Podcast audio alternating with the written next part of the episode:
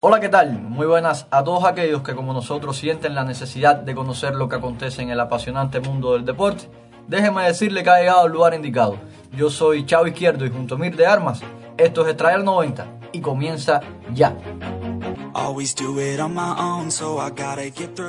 Sí, muy buenos a todos. Un programa hoy bastante intenso e interesante que tenemos por delante en modo champion, analizando lo más destacado de esta jornada de la Liga de Campeones, que nos dejó cuatro partidos donde se dieron sorpresas. Sin más, vamos a comenzar con el primer partido de este martes entre el Borussia Dortmund y el Sevilla, un partido que venía con un resultado previo de 3-2 favorable a los alemanes y que concluyó con un empate a dos goles para un resultado global de 5-4 que se dio el pase a los cuartos de final del conjunto del Borussia Dortmund. Un Erling Haaland que sigue on fire, con dos tantos para consolidarse como el máximo goleador de este torneo con 10 goles.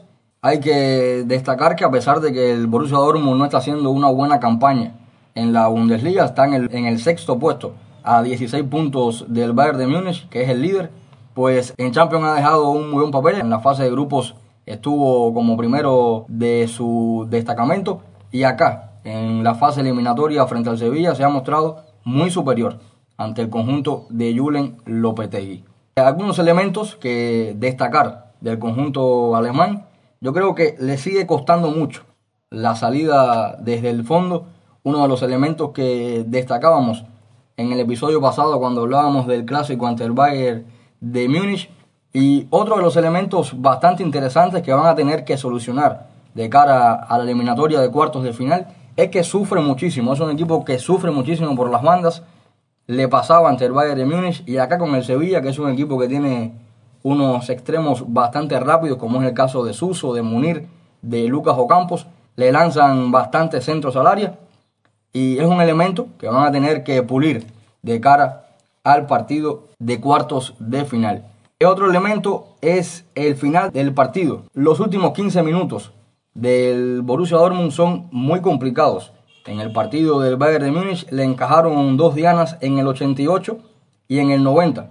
Y respecto al Sevilla, en el partido de ida marcó Luke de Jong en el 84 y en este partido marcó en City al 90 más 6 en el tiempo agregado. Yo creo que es un elemento a destacar que son esos últimos 15 minutos que tiene que salir a aguantar ese resultado el Borussia Dortmund.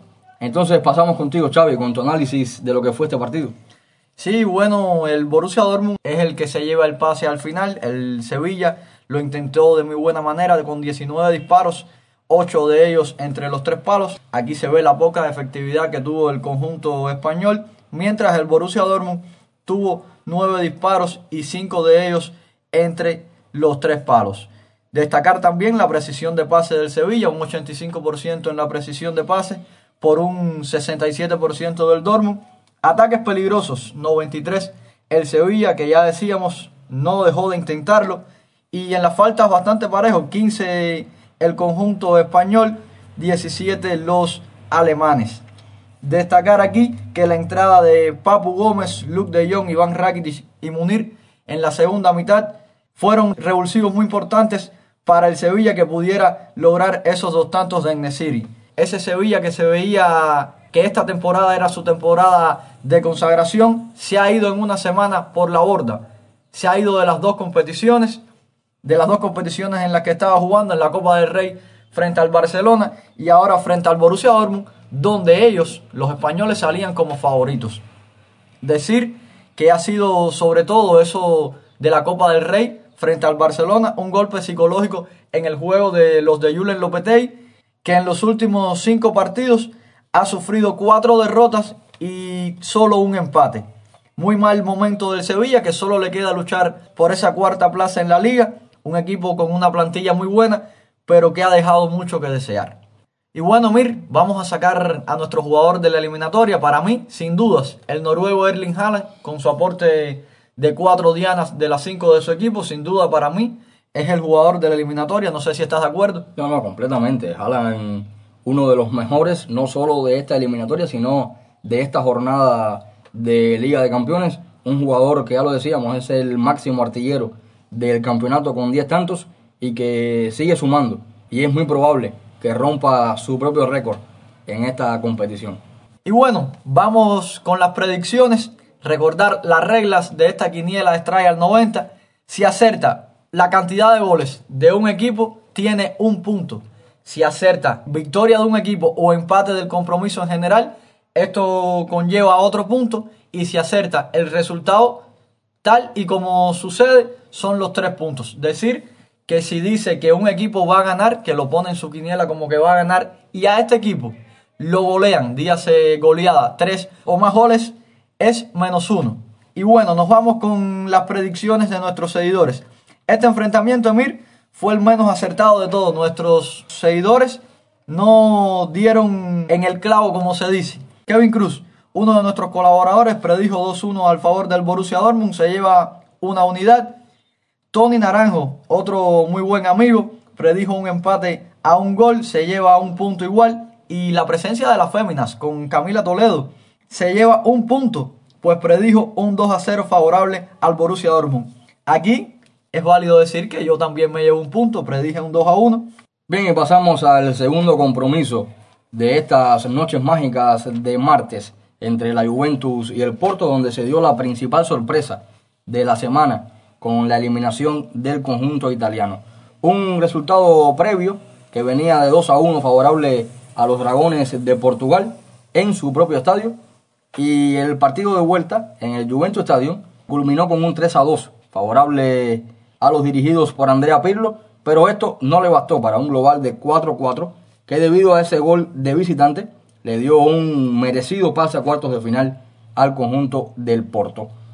Destacar de este partido un partidazo que vimos del conjunto portugués que yo creo que fue más eh, completamente en los 120 minutos de juego, porque fue un partido que fue necesario llevarlo al largue. Una Juventus muy errática en cuanto a la defensa, muy erráticos en las salidas del medio campo y por supuesto, yo creo que es necesario destacar, si usted vio el partido coincidirá con nosotros en el mal partido que tuvo Cristiano Ronaldo, yo creo que fue uno de los puntos más bajos de esta Juventus, uno de los partidos más erráticos que tuvo el astro portugués en lo que va de esta campaña. Sigue sin lograr el éxito con su actual equipo, la Juventus. Que podemos salvar de este equipo es la actuación de Federico Chiesa, el hombre que marcó un doblete y fue el más activo en cuanto a las oportunidades ofensivas de este equipo. Una Juventus que tuvo 103 ataques peligrosos en todo el partido.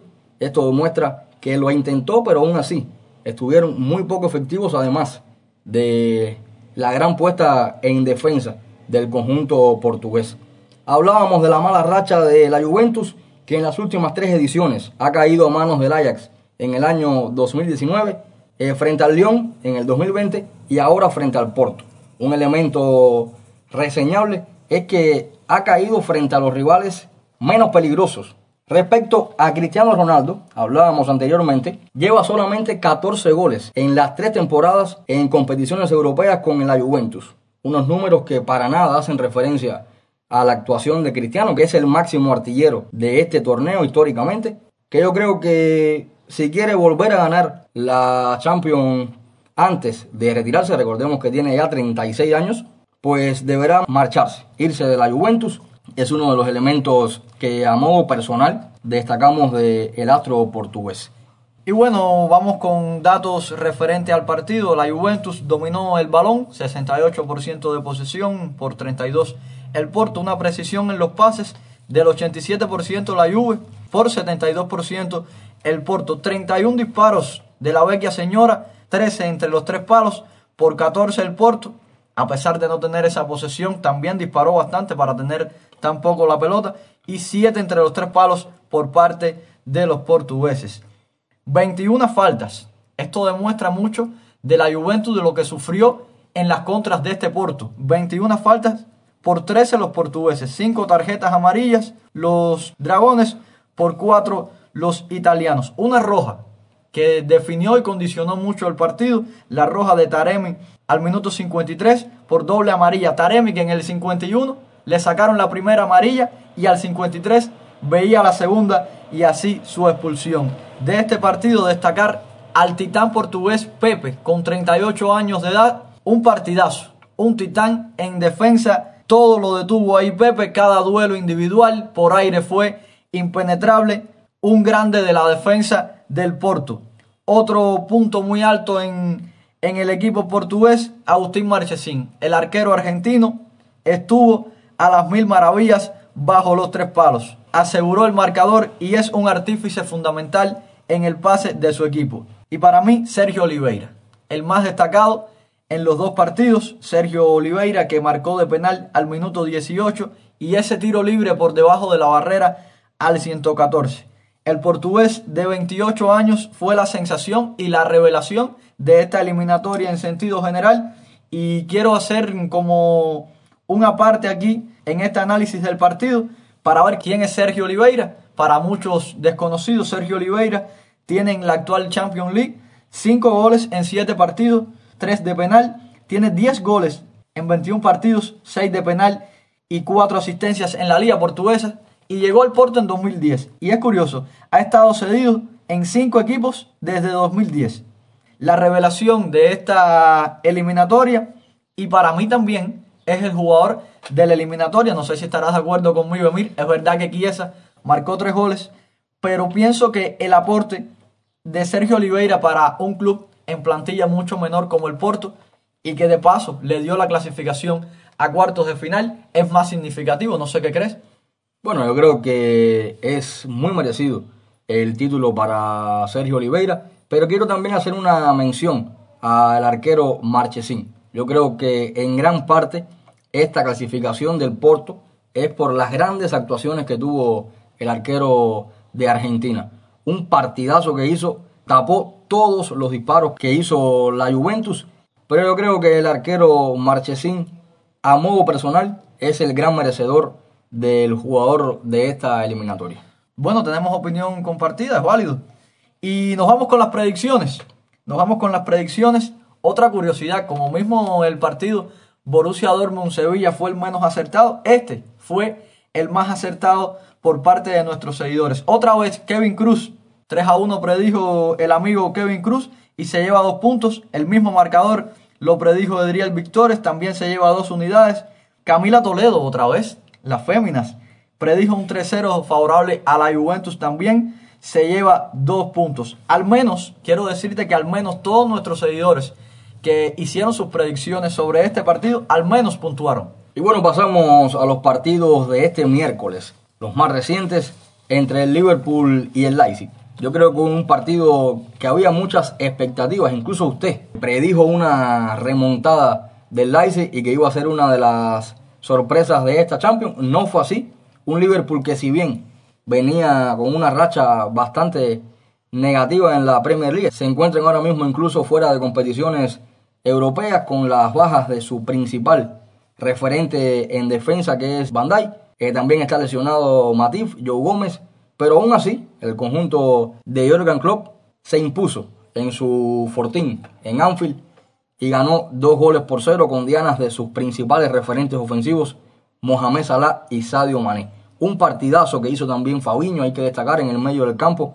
El brasileño estuvo inmenso en cuanto a la salida y a la creación de juego. Destacar una cosa que me resultó interesante es que la UEFA Champions, en su once ideal de esta jornada de competencia, incluyó a los tres defensores del Liverpool en su equipo ideal. Estamos hablando de Philip de Ozan Kabak y de Alexander Arnold. Sin sus principales referentes en defensa, el Liverpool logró plantarle cara a un muy buen equipo del Leipzig que está haciendo la revelación en la Bundesliga, peleando eh, cara a cara con el Bayern de Múnich, pero que no les alcanzó. Otros elementos destacables, un Liverpool que sabe lo que es levantar una Champions League, recordemos que lo hizo en el año 2019, y que está consciente de que en la liga inglesa ya no va a tener ningún tipo de posibilidades con un Manchester City que prácticamente es el campeón de esta liga y entonces solamente le queda pelear por la Champions League. Lo tiene bastante complicado, pero no cabe duda de que va a ser un rival difícil y temible para cualquiera de los equipos con el que se enfrente en los cuartos de final.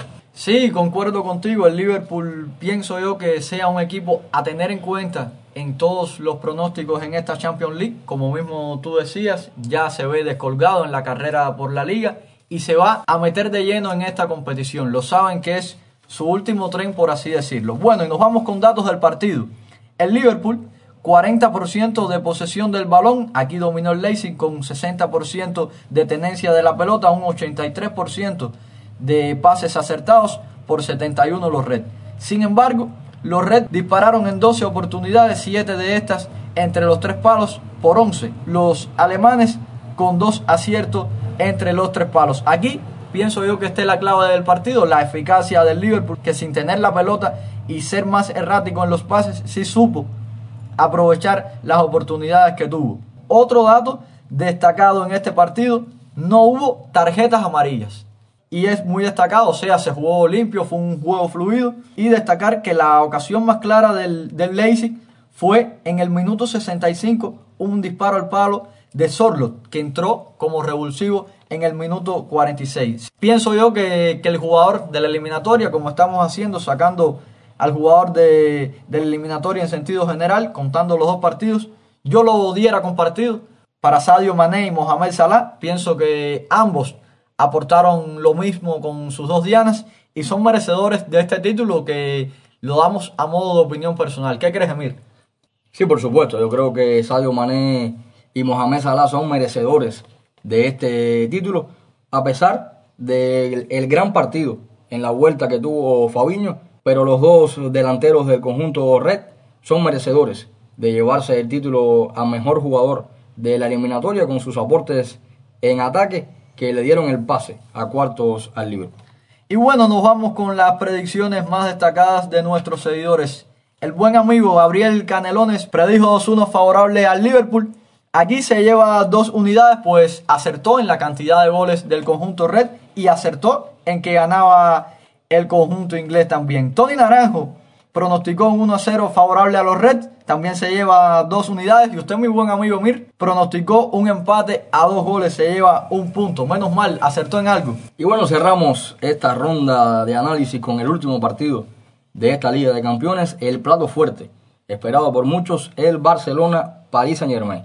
Un partido que venía para muchos cerrado, completamente el pase a cuartos del PSG por ese, esa goleada de 4-1 en el Camp Nou con tres dianas de Kylian Mbappé, pero algunos seguidores blaugrana tenían la esperanza de hacer el milagro y remontar este resultado. Un partido dominado de principio a fin por el conjunto de Ronald Koeman que salió a ganar, salió a ganar, salió a buscar el pase a cuartos, pero lo cierto es que el PSG, que estuvo muy bien en defensa y que el Barcelona no pudo concretar las grandes oportunidades que tuvo, le dieron el pase al PSG. Destacar de este partido que el PSG salió sencillamente a aguantar el resultado. Fue la estrategia de, Pochettino.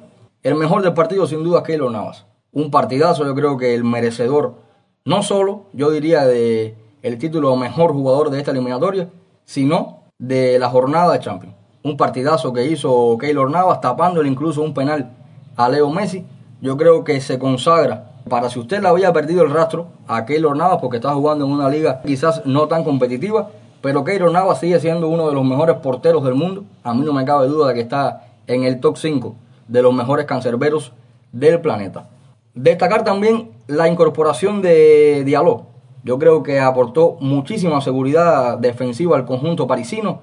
Y hablar de Mbappé, que no tuvo ese partidazo que nos regaló en el Camp pero pudo concretar bien ese penal provocado por Clement Lenglet. Un PSG esta temporada que con Pochettino al frente puede consolidar ese gran sueño que nos lleva prometiendo durante tantas temporadas con ese millonario proyecto y una plantilla verdaderamente de otro nivel de ganar su primera Copa de Campeones. Entonces, Xavi, tu análisis. Sencillamente apabullante lo del Barcelona, 72% de tenencia del balón, 90% de precisión en los pases es muy llamativo porque al tener tanto el balón tienes que haber hecho muchos pases y de verdad la efectividad en pases fue muy buena por 80% los franceses. 21 disparos de los catalanes, 10 entre los tres palos, 7 los franceses con solo 3 entre los tres palos. Ataques peligrosos del Barcelona, escucha este número, 102 por solo 14 el conjunto del Paris Saint-Germain. Un juego limpio, 11 faltas de los franceses y 9 de los españoles. Aquí destacar la entrada de Trincao, de Pjanic, de Braithwaite, de Elias. Quemó las naves Ronald Koeman, pero no le dio para lo que quería. Hablar también de la poca efectividad que tuvo el conjunto catalán. Los fallos de Dembélé en el primer tiempo también creo que condicionaron el partido. Messi es verdad que marcó un golazo, pero ese penal hay que marcarlo y pienso yo que hubiera cambiado mucho el partido. Pero si de algo no se puede tildar a esta nueva versión del Barcelona es de actitud. Una actitud desde el minuto 1 hasta el minuto 90 de salir a remontar. Y este proyecto ahora está empezando, pero se le ve muy buen futuro, muchos jugadores jóvenes, frescura en sus filas. Yo pienso que si usted es seguidor del Fútbol Club Barcelona, tiene que al menos estar satisfecho con lo que vio en el terreno de juego.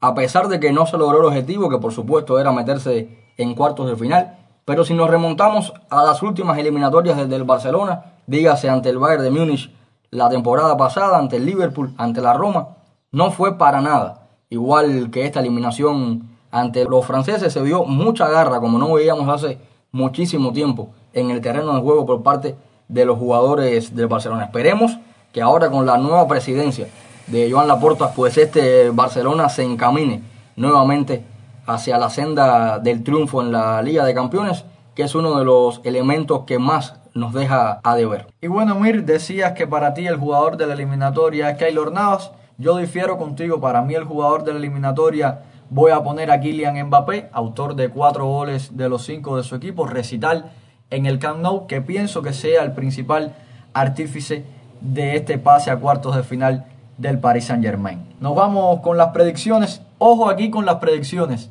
Nuestro colaborador Kevin Cruz adivinó completamente el resultado. Uno a uno se lleva los tres puntos. Es el único que lo hizo en esta jornada de predicciones. Tony Naranjo pronosticó un 1-2 favorable al PSG, al igual que nuestra amiga Camila Toledo. Se llevan un punto ambos. Y este servidor que les habla también pronosticó un 2 a 1 favorable al Barcelona. Así que me llevo una unidad. Y bueno, vamos a repasar cómo quedó la tabla de las predicciones después de sumar los puntos por partido. El ganador de esta jornada, sin dudas, es Kevin Cruz con 6 puntos. Tony lo siguió muy de cerca, 5 unidades. Las féminas, con la presencia de Camila Toledo, 4 puntos. Mi buen amigo Gabriel Canelones, muy activo en nuestro grupo de Telegram, 3 puntos, empatado con quien les habla. Y usted, Mir, hundido en el frío sótano, junto a Adriel Victores, 2 puntos. Aquí ahora les vamos a dejar los partidos más importantes de este fin de semana para ver quién de nuestros seguidores tiene esa bola de cristal que le permite ser el más acertado. Y bueno, los partidos que tenemos para predecir este fin de semana, saque papel y lápiz para que usted apunte y pueda hacer sus predicciones. Real Madrid-Elche. El Real Madrid que se juega prácticamente la liga ante el conjunto del Elche tiene que ganar o ganar el conjunto de Zinedine Zidane. Getafe Atlético de Madrid, el Atlético que por cierto ganó este miércoles frente al Atlético de Bilbao. Sigue sumando puntos ya en igualdad de partidos con el Barcelona y el Real Madrid. Betis Sevilla, el clásico andaluz entre estos dos históricos. Arsenal Tottenham por la Premier League, un partidazo entre Mikel Arteta y José Mourinho. Milan Napoli, otro buen duelo que nos deja la Serie A italiana. El Frankfurt frente al Leipzig, dos de los aspirantes al título, segundo frente a tercero y el Lille frente al Mónaco. Otro que están peleando por la League One. Así que ya sabe, haga sus predicciones y nos las deja saber a través de nuestro canal en Telegram. Y nosotros, por supuesto, lo haremos saber acá en nuestro programa. Así que esto ha sido todo. No sin antes mencionar que no vamos a estar hablando de eso en este programa, pero en próximas emisiones vamos a estar analizando a fondo lo que fue una de las noticias más importantes respecto al fútbol en Cuba la Comisión Nacional dio a conocer la convocatoria de nuestra selección cubana de cara a las eliminatorias del Mundial de Qatar 2022, donde por primera vez en la historia de este deporte en nuestro país hay 11 jugadores convocados que militan en ligas extranjeras. Así que en próximas emisiones vamos a estar comentando lo que será esta convocatoria.